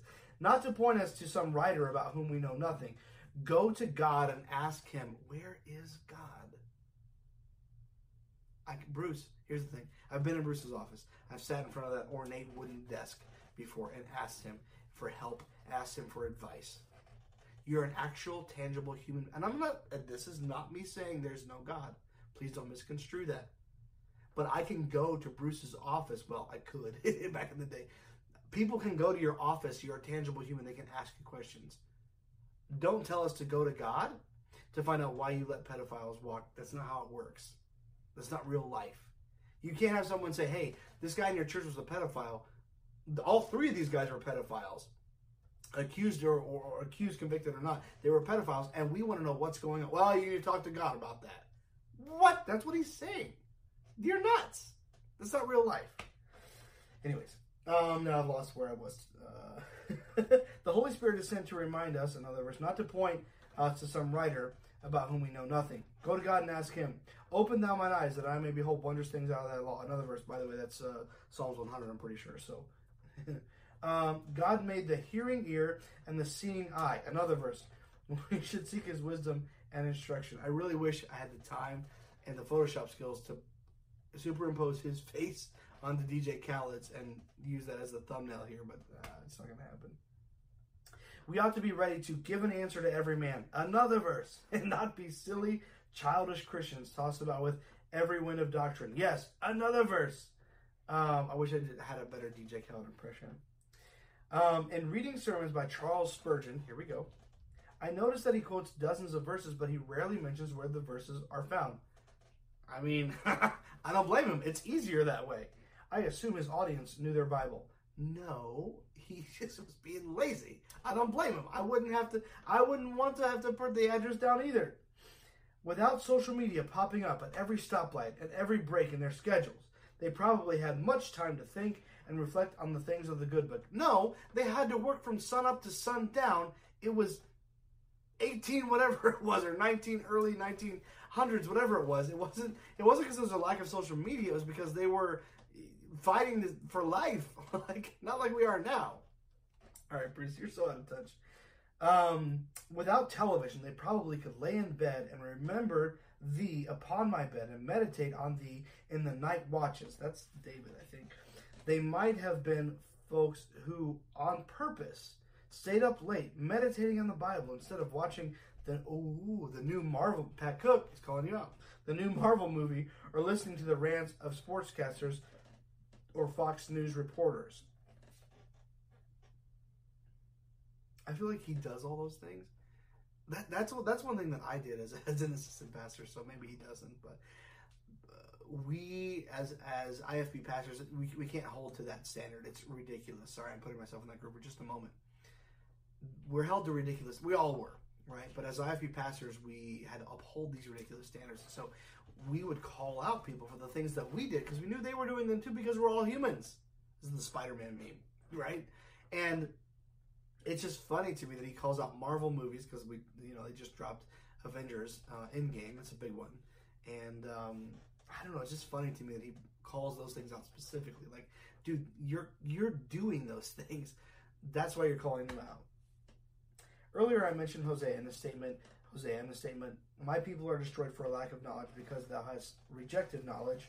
I will also reject thee, that thou shalt Be no priest to me, seeing thou hast forgotten the law of thy God. I will also forget thy children. End quote. Our nation, our children, and our personal walk with God depend upon our knowing God and His Word. If you have not read your Bible yet today, stop reading my words and pick up the eternal book. Signed, Pastor. The guy is a joke. He's a joke. It is ridiculous the stuff that he's saying. It doesn't make any sense. It is not adding up. It doesn't add up at all. And the reason being because he's he he starts out this this paragraph with reconciling the Old and the New Testament. Are you kidding me? The Old Testament is crazy. It's bonkers. But here you are saying it's all true and it all needs to be believed. Again, there's so much to say about Bruce, but I just wanted you to know that that is his idea of responding to him employing multiple pedophiles. This is his response. 100% that's his response. All right. So we're also going to talk about Gaylord. Um, Grace Baptist pastor, founder, resigns after months of controversy. So the way this is going to set up for IFB for this church in, I think it was North Carolina, but we'll, we'll get to that in a moment. Um, the church that that um, John Jenkins is shuffling himself to. The way it's going to be put is he didn't resign. The Lord, excuse me, led him to another work, and he's going to help those people at that church. That's 100% the narrative that we're dealing with here. So just know that.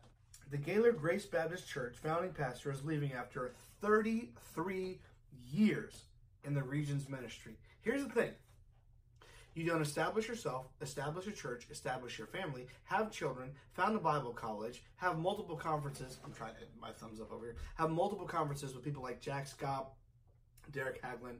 The list goes on and on. I'm sure you had Bob, Bob Hooker in a few times. But like you don't have all of that for 33 years. Ooh, isn't that how old Jesus was?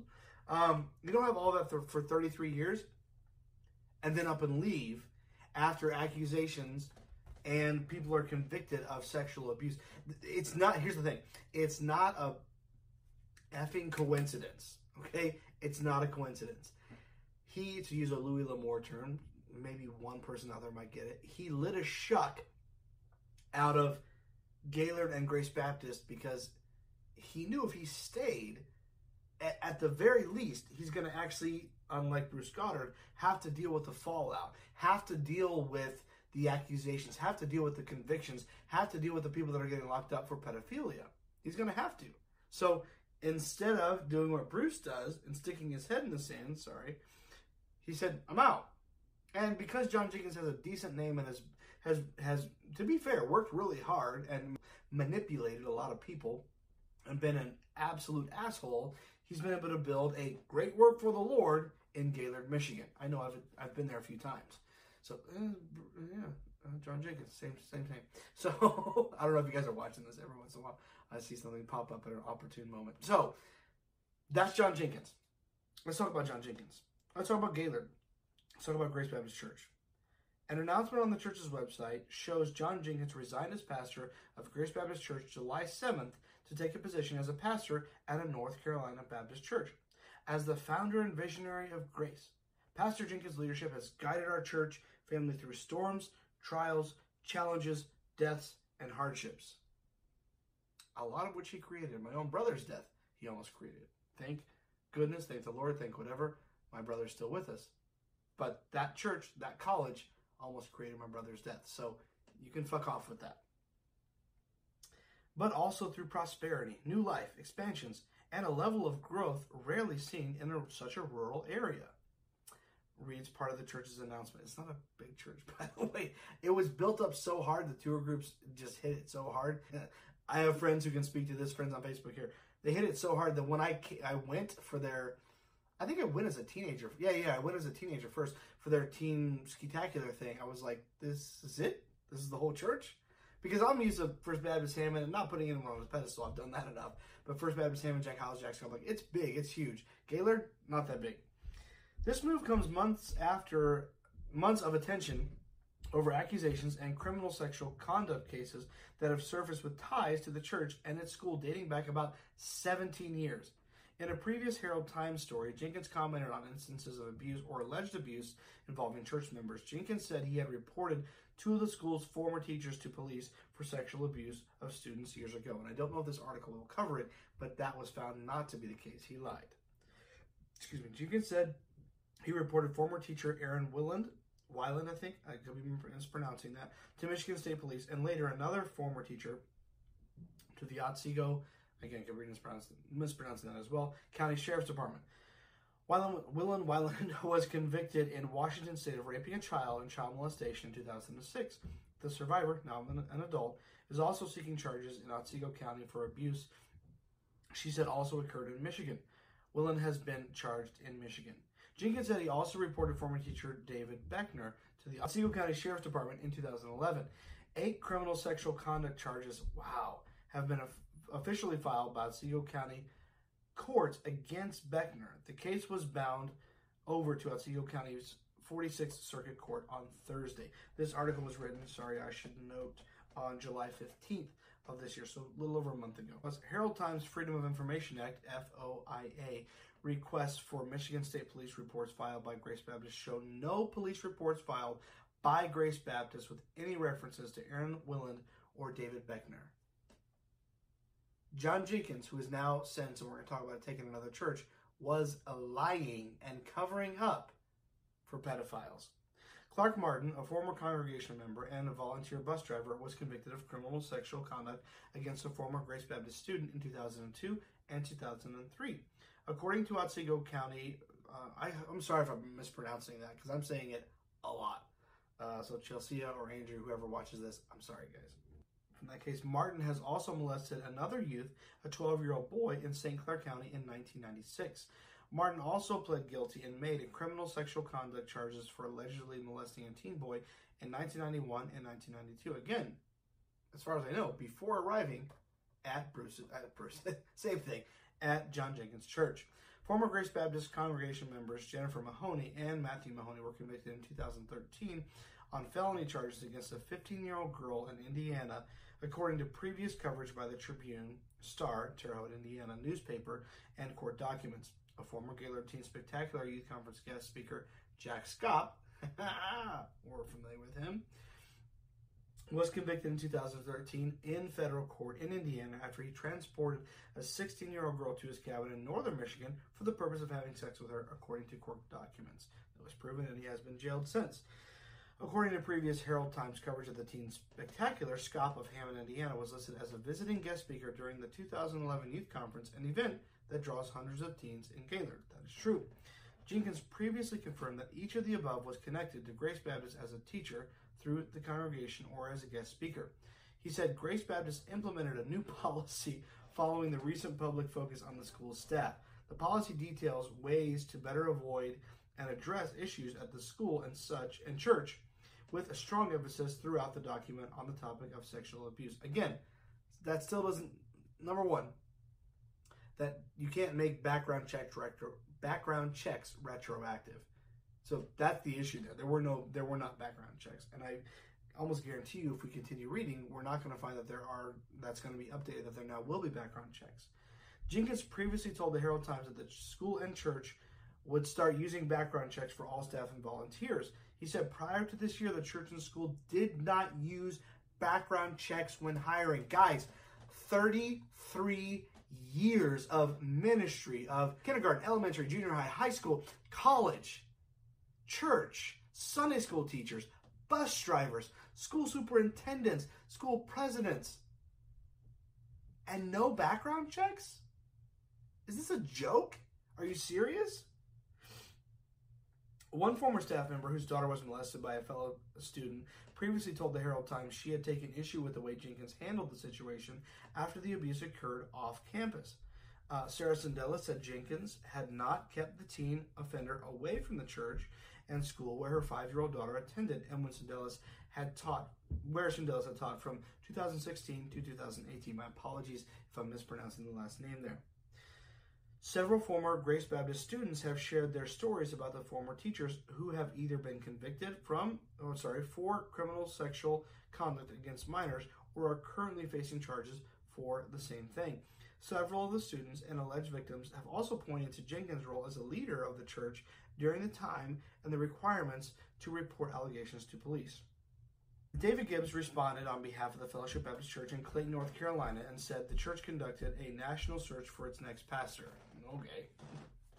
The fixer comments. He said the church is looking forward to having Jenkins as a pastor. After much prayer, I can't do the voice. Uh, my buddy can do the voice. After much prayer, national search. That's it. That's all I got. Fellowship Baptist Church asked Pastor John Jenkins from Gaylord to be a candidate at our church.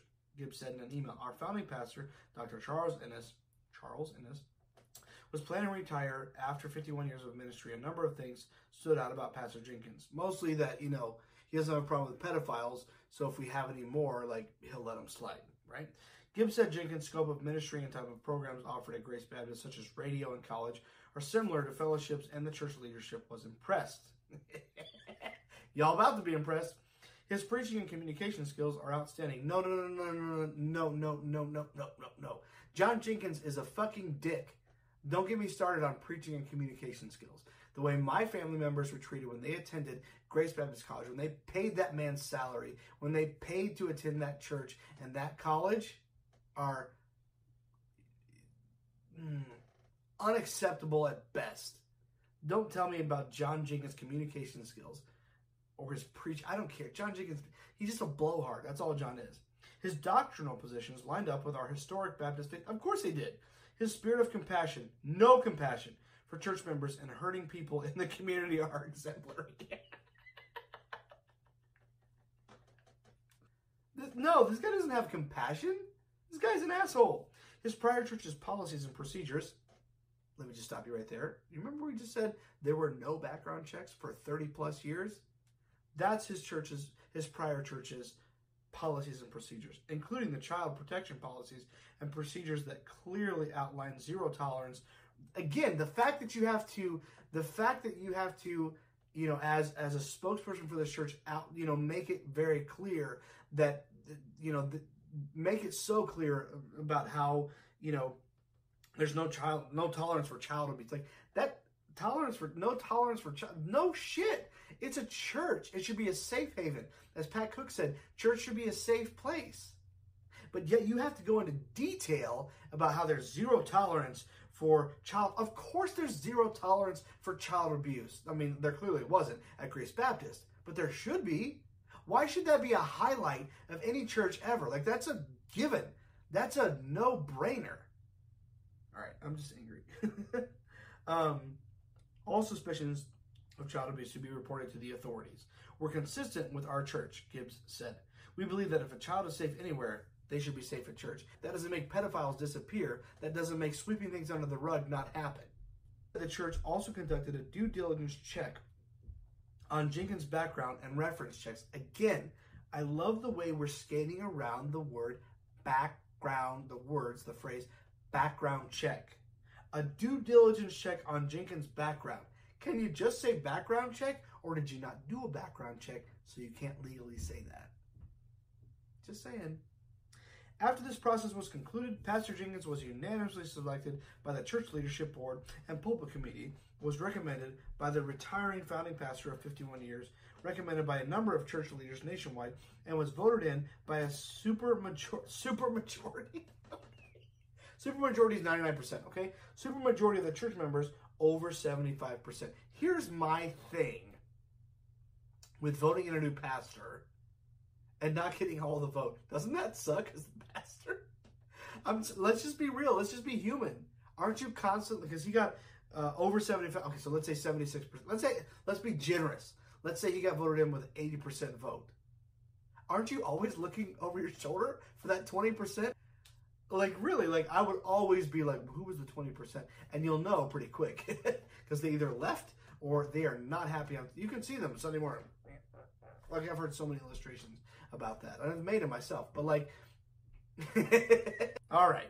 So that's John Jenkins, and there's so much more to say on that. And we owe the survivors, the victims, um, the Blind Eye original group. Make sure you, if you're googling or googling, if you're on Facebook or if you're googling information on Grace Baptist, John Jenkins, and that whole mess. Um, the Blind Eye uh, Blind Eye Movement original group is who you want to look for. They've got great and compelling and helpful information um, if you're looking for it. This whole debacle in Gaylord deserves its own podcast, its own recording, its own hour, two, three, four hours of hey, let's delve deep into this. And I do. My goal is to have that done within the next few months. So uh, look forward to that because I am going to be working on that. It, or maybe we'll, if I can, we might actually do a live episode where we have some of the survivors come on and talk about that. Feel free to drop me a comment, shoot me a PM, let me know if that's something that you'd like to see the live episode. I know live episodes aren't your absolute fave, but if that's something you'd like to see with uh, survivors from Grace Baptist, I'd love to hear about it. So, anyways, that's that's all for that for the moment. But what I want to move on to is mandated reporters what that looks like and what the consequences are. Today we're looking at Bruce Goddard, Jack Trieber, Tom and Greg McGregor, Bob Gray, and John Jenkins. The fact that they are mandated reporters. We're going to give you the definition of that, and then also look at the consequences of not doing your job as a mandated reporter. What is a mandated reporter? I'm pulling this from uh, social work. Sorry, social, socialworkdegreeguide.com. A mandated reporter is a person who, because of his or her profession, is legally required to report any suspicion of child, child abuse or neglect to the relevant authorities. These laws are in place to prevent children from being abused and to end any possible abuse or neglect at the earliest possible stage. Um, who is considered a mandated reporter? Again, reading from the site. The official designation of which professions are considered mandated reporters varies somewhat from state to state. However, in most cases, the definition concerns anyone who works closely with a vulnerable population. I could not, that could not be any more accurate than your IFB congregation, such as children or the elderly. This typically includes social workers, teachers, healthcare workers, child care providers, law enforcement, mental health professionals, and other educators and medical professionals, although certain states hold that all citizens are mandated reporters. And good for those states, because we all should be. Under what circumstances must mandated reporters contact authorities? These standards vary from state to state, but the spirit of the laws are the same. Mandated reporters should notify the proper authorities in any case in which they have reason to believe that a child is being abused, or neglected, or that conditions exist in the home that may result in abuse or neglect. In most states, reports are anonymous and there are no repercussions for making a report. So there is no reason not to err on the side of caution and report any suspicion in which a child's welfare may be at risk. At minimum, a report must include all known information about the abuse or neglect suspected, along with information about any actions taken to, taken to assist the child and contact information of the reporter. If a child discloses abuse, you should absolutely report it to proper authorities after assuring the child that you believe them and will take steps to help. Bruce, Jack, Tom, Greg, and there's one more. Who am I forgetting? John. You guys are all guilty of not even not not just not just not just not reporting, but like pushing kids, teenagers, young adults aside and saying your life has no worth, your feelings have no meaning here, and I don't give a shit about you. I'm here to make money off the backs of people who are willing to bend over backwards for me and for the person that I call God. And I don't care if you got molested. I don't care if you are emotionally damaged for the remainder of your life because of what I said or did or how I treated you. I don't care. I'm here to make money. I'm here to do as I please. And you don't fit into my equation. So either I'm not going to listen to you and, and push what you said aside, or I'm going to pretend to listen to you and shuffle off the person that has abused you sexually or otherwise, or just physically abused you. Not again, not not trying to differentiate. They're just saying like I'm going to shuffle that person off and put them somewhere else, and you are getting no closure, no justice, none whatsoever. What are the responsibilities of mandated reporters? Well, in this category, While people in this category are required to report suspected abuse or neglect, they are not required to, and in fact should in no circumstances serve as investigators. Now, this gets into a little bit of tricky uh, spot with a few people, but I do want to read it. That means that there's no reason to ask the child questions or to try to get to the bottom of the suspected abuse. The correct course of action is to make a report so that the trained authorities may investigate. Again, I couldn't agree with that anymore. Like that is these people are like we, I just told you guys earlier we don't even have GED level degrees. we don't have we don't have the authority, we don't have the wherewithal, we don't have the know-how to deal with this. But there are people that do, and our job is to, oh my God, that happened to you. Okay, I'm going to give it over to the authorities because I want to make sure that we do right by you, not sweep it under the rug.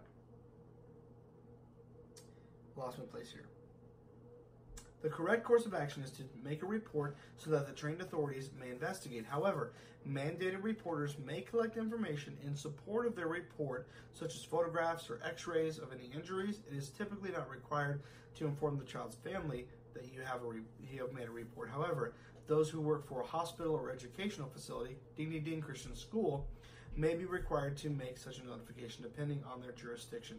Keep in mind that even if you are not considered a reporter in your state, even if you're not considered a reporter, you're still encouraged to report suspect, suspected child abuse and or neglect. Err on the side of caution. Even if you're not, even if your state state's laws aren't as rigid. Indiana is. I love Indiana, but unfortunately, they're very, very lenient. Even if your state's laws aren't really strict, err on the side of caution and take care. I have a kid. She's six years old.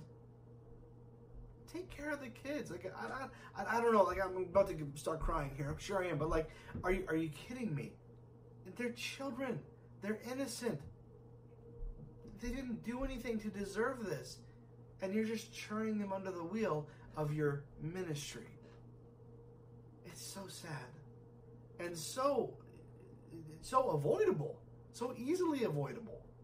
Anyways, that's what a mandated reporter is, and that's how that works. Now, let me read to you something that these guys don't want to think about, but it's true. Penalties for failure to report and false reporting of child abuse and neglect. Many cases of child abuse and neglect are not reported, even when mandated by law. Therefore, nearly every state and U.S. territory imposes penalties, often in the form of a fine or imprisonment or, excuse me, mandatory reporters who fail to report suspected child abuse or neglect as required by law. In addition, to prevent malicious or intentional reporting of cases that are not founded, many states and the U.S. Virgin Islands impose penalties against any person who files a report known to be false, which I am fully agree. So there's a whole lot to read here. I'm going to read you a little bit of it. Um, penalties for failure to report. Approximately 49 states, the District of Columbia, American Samoa, Guam, the Northern Mariana Islands, Puerto Rico, and the Virgin Islands, excuse me, impose penalties on mandatory reporters who knowingly or willfully fail to make a report when they suspect that a child is being abused or neglected. In Florida, Florida, Jacksonville's in Florida, a mandatory reporter who fails to report, hey, Tom and Greg Neal, this might, I don't think you guys will ever watch this, this might be interesting for you. A mandatory reporter who fails to report as required by law can be charged with a felony. Failure to report is classified as a misdemeanor or a similar charge in 40 states in American Samoa, Guam, and other and the Virgin Islands. Misdemeanors are upgraded to felonies for failure to report more serious situations in Arizona. In Connecticut, Illinois, Kentucky, and Guam, second or subsequent violations are classified as felonies. Illinois is interesting uh, for because it's right across the right across the street, basically from Hammond. Upon conviction, a mandated reporter who fails to report can face terms face jail terms ranging from 30 days to 5 years, fines ranging from $300 to $10,000 or both jail terms and fines. The reporter may be civilly liable for any damages caused by the failure to report. Florida, I love that we keep coming back to Florida. And Neals, listen up. Florida imposes a fine of up to 1 million on any institution, Emmanuel Baptist Church, of higher learning. Oh, okay, the college, cool. Including any state university and non public education. That's you guys. Who fails to report or prevents any person from reporting an instance of abuse committed on the property of the institution or at any event sponsored by the institution. Man, in Maryland, here we go. An agency participating in child abuse or neglect investigation that has reason to suspect that a child, sorry, that a healthcare pr- practitioner, police officer, or educator, educator has failed to report as required must file a complaint with that professional's respective licensing authority. It, goes on and on. Like, if you want this resource, I will gladly go ahead and shoot it to you. It's childwelfare.gov, and there's a PDF that outlines all this. And I, I just feel like I'm getting a little too nitty gritty. Um, here's the thing, and I will, I'll be done with, I'll close with this. Um, what these pedophiles have done is just it's unbelievable. It's sad at best. And it's something that i wouldn't say luckily but thank goodness is finally being prosecuted. They're finally being locked up. They're finally getting what's coming to them. And that's good and we need that and that's important. And i don't um, i don't want to diminish or take away from any of that because that all has its place and that's pretty much what this podcast has been about up until this point.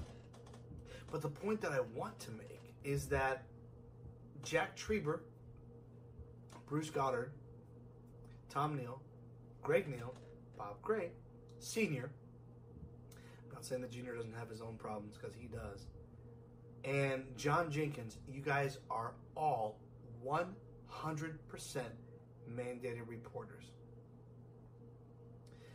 lucky's a tough word. I don't like using it, but we've been blessed, let's say that, that a lot of the perpetrators are getting locked up.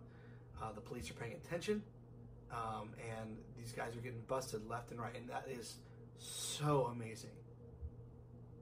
But let's not forget about mandated reporters. Let's not forget about guys who want to be chancellors of a college, pastors of a church, presidents of colleges. President, chancellor, same same thing let's not forget about those guys who are who are letting these people do just unspeakable things to children and are walking and are thinking I didn't do anything wrong. I, I didn't know or I didn't I didn't have to report it. No, no, no. You had to. You had an institution for learning. You had a school, you had a college, you had a church where these things went on. And again, we're not asking you to be detectives. But when someone comes to you with something like this, instead of doing the two things that you have systematically and historically done, which is either shuffle them off to a different institution where they can uh, where they can prey on other children and teenagers and young adults, or simply denying it and throwing the person out of your congregation, those aren't options. That's all you've been doing, though, guys. You've just been shuffling them off or saying it simply didn't happen. And that's not the case. It's happening and you guys are in trouble for it as well. It's again, it's not just a oh this person did this thing so they're guilty and they're going to get locked up. No, no, no. You're guilty too of a failure to report. That's what you're guilty of. It's a real thing. The government takes it seriously. The law takes it seriously. And you're in trouble. Because you can't just let this stuff go on and skate. That's not how it works.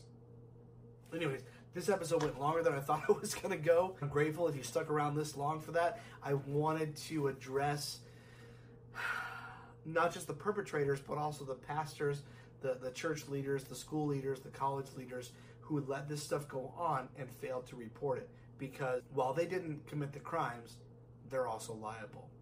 So feel free to, if you, if you have more information on any of these, or if I misquoted or misspoke on something, let me know shoot me a PM, leave a comment here on the podcast. I'd love to hear from you.